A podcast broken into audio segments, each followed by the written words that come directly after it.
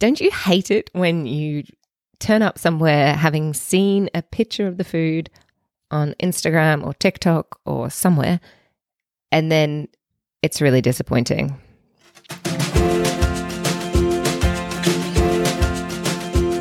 Welcome to the next delicious thing. And that didn't sound very delicious, did it? The point of this weekly podcast is to share with you the things that need to go to the top of your list to try next, to cut through the glossy pictures that you see on social media. I'm Jennifer Earle, and I've been running food tours in London for 17 years. I work in the food industry, and I also spend a lot of time scrolling Instagram and now TikTok as well.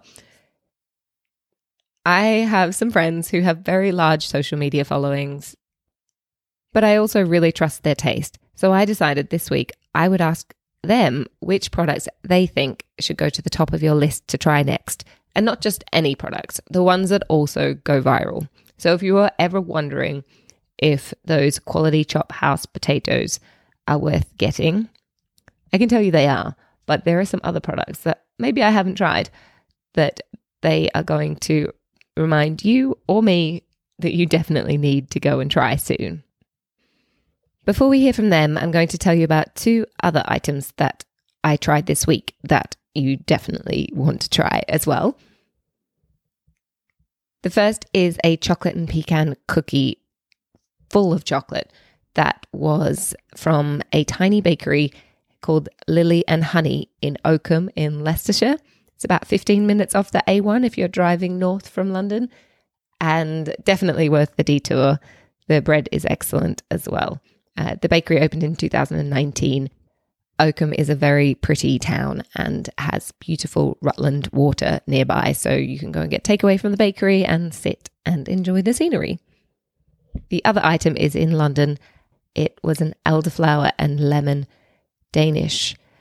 It was the most flaky, beautiful laminated pastry with an elderflower and lemon curd bursting from it.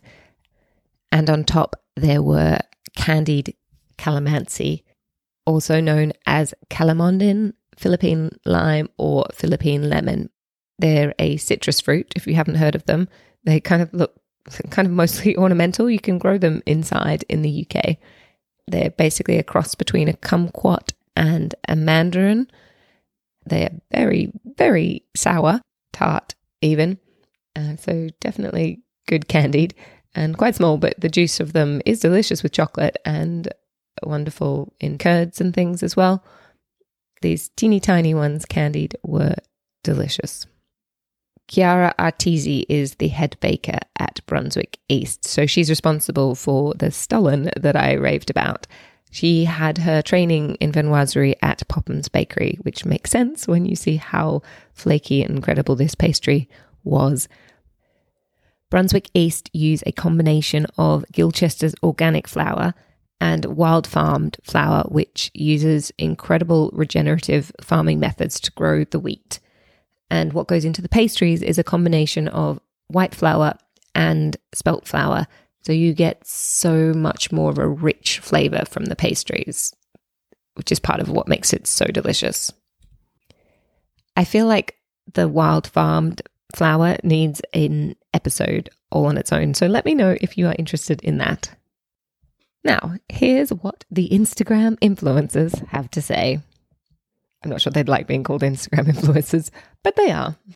Several of them shared my thoughts that many of the Instagram hyped foods are not particularly good and they avoid them like the plague.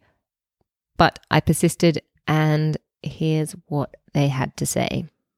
First, one from outside London from Ed Kimber, who's been on the podcast before when we tasted hot cross buns together.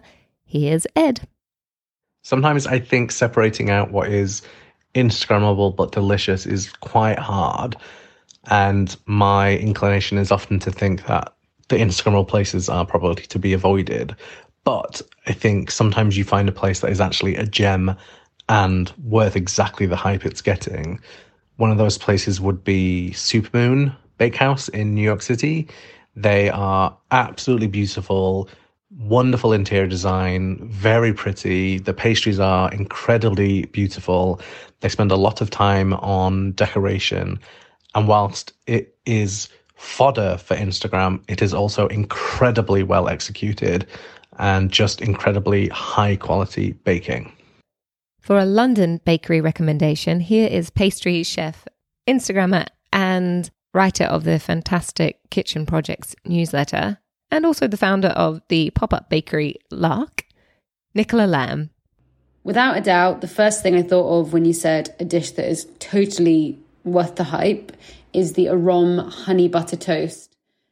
The concept is so simple that super soft bread with the amazing crunchy golden crust, but the execution is perfect. And I don't know anyone that hasn't tried that and been less than completely blown away. Go and get it, get two. They do them all through the day, so they're nice and fresh. And that I think is also the sign of a great bakery. Speaking of toast, my friend Ka-Shing, KS8 here on Instagram, recommended the French toast, Hong Kong French toast from Wun's Tea Room, which I've gone and ogled this now on his Instagram feed, and it is very Instagrammable. It looks absolutely incredible. It's served with cheese and peanut butter, apparently. I can't tell that from the picture, but I really, really want it. KS eats out more than probably anyone I know, except maybe Felicity, and I've got her recommendations as well. Ka-Shing sent me a long list of items that you need to believe the hype about. The first thing he said that came to mind, though, was the bread ahead donuts.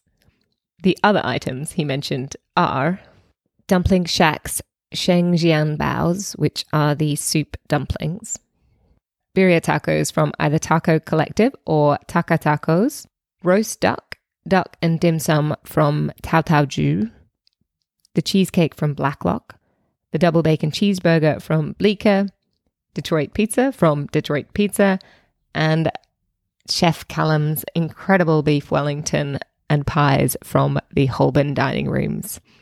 Those ones I can definitely vouch for as well, but it has now given me a long list of places that I need to visit. As promised, here are Felicity Spector's items of food that she thinks are worth the hype.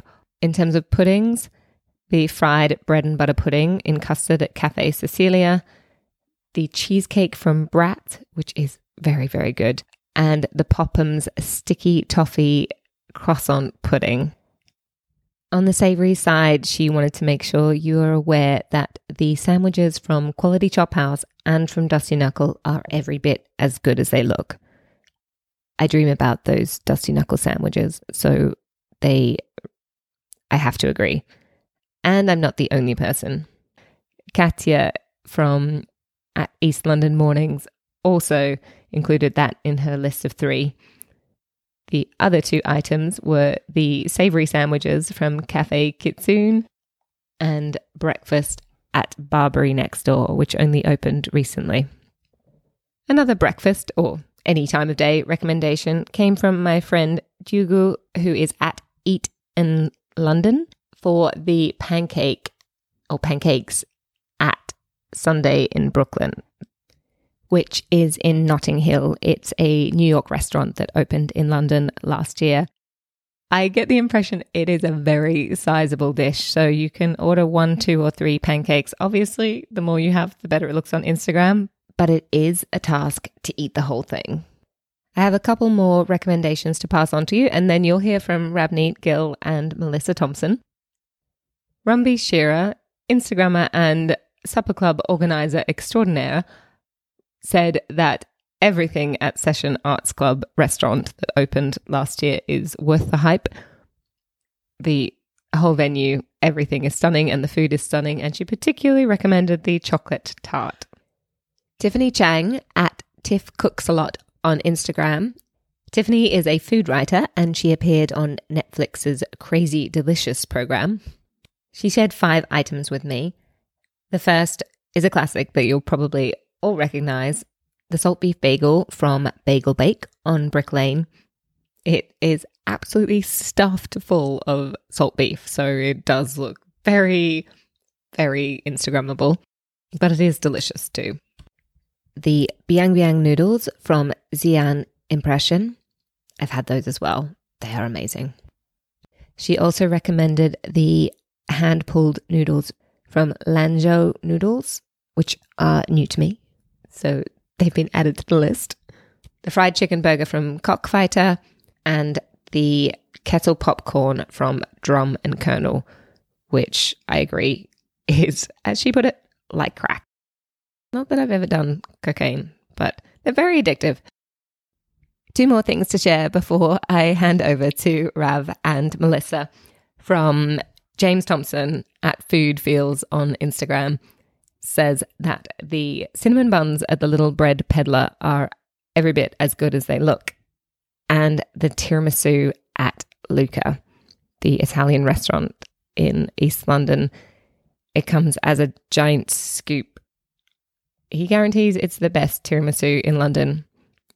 I think he has eaten many tiramisus here in Sydney, in Italy, so I would trust him on this one. And now for another sweet recommendation from pastry chef Ravneet Gill. Rav is the author of The Pastry Chef's Guide and Sugar I Love You, as well as being the founder of Counter Talk and Damson Jelly Academy, and she is a judge on the Junior Bake Off. She is a force, and I love her and I trust her implicitly.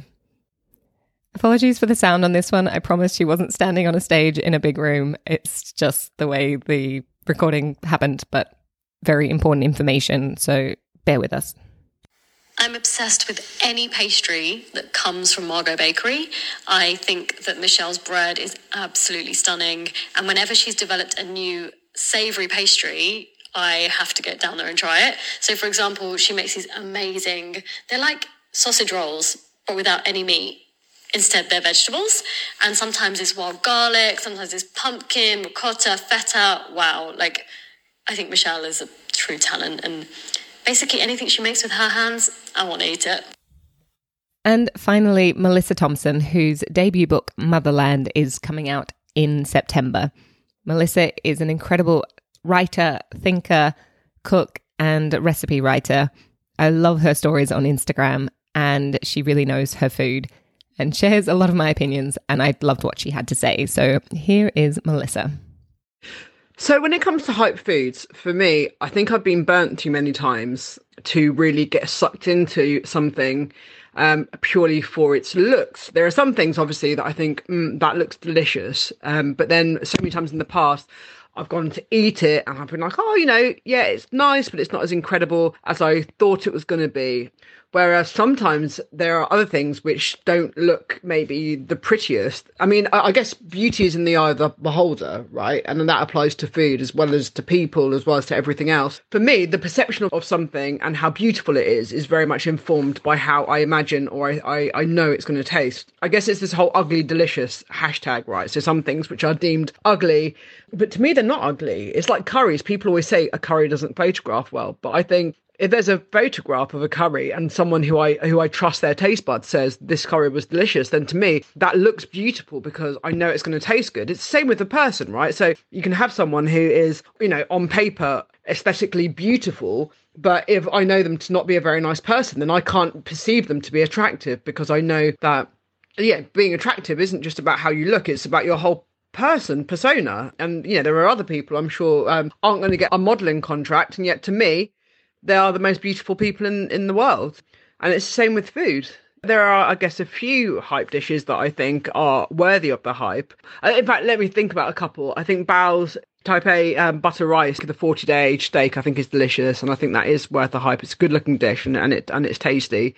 But then there are a lot of other dishes. I don't know, like is oxtail perceived to be a, a hype dish from its looks? I'm, I'm, not sure it is. It's kind of like brown and it's, you know, it's kind of like it, maybe it's not the most pretty of, of dishes to Instagram standards, but for me, it's one of the most stunning dishes because I know how it's going to taste and I know how it's going to feel in my mouth and I look at it and I have a visceral reaction to it. I love it. Um, yeah. So that's what I think. Love it. Thanks, Melissa. And thank you to all of the people who graciously took their time to contribute their thoughts to the food that is Instagrammable and also delicious.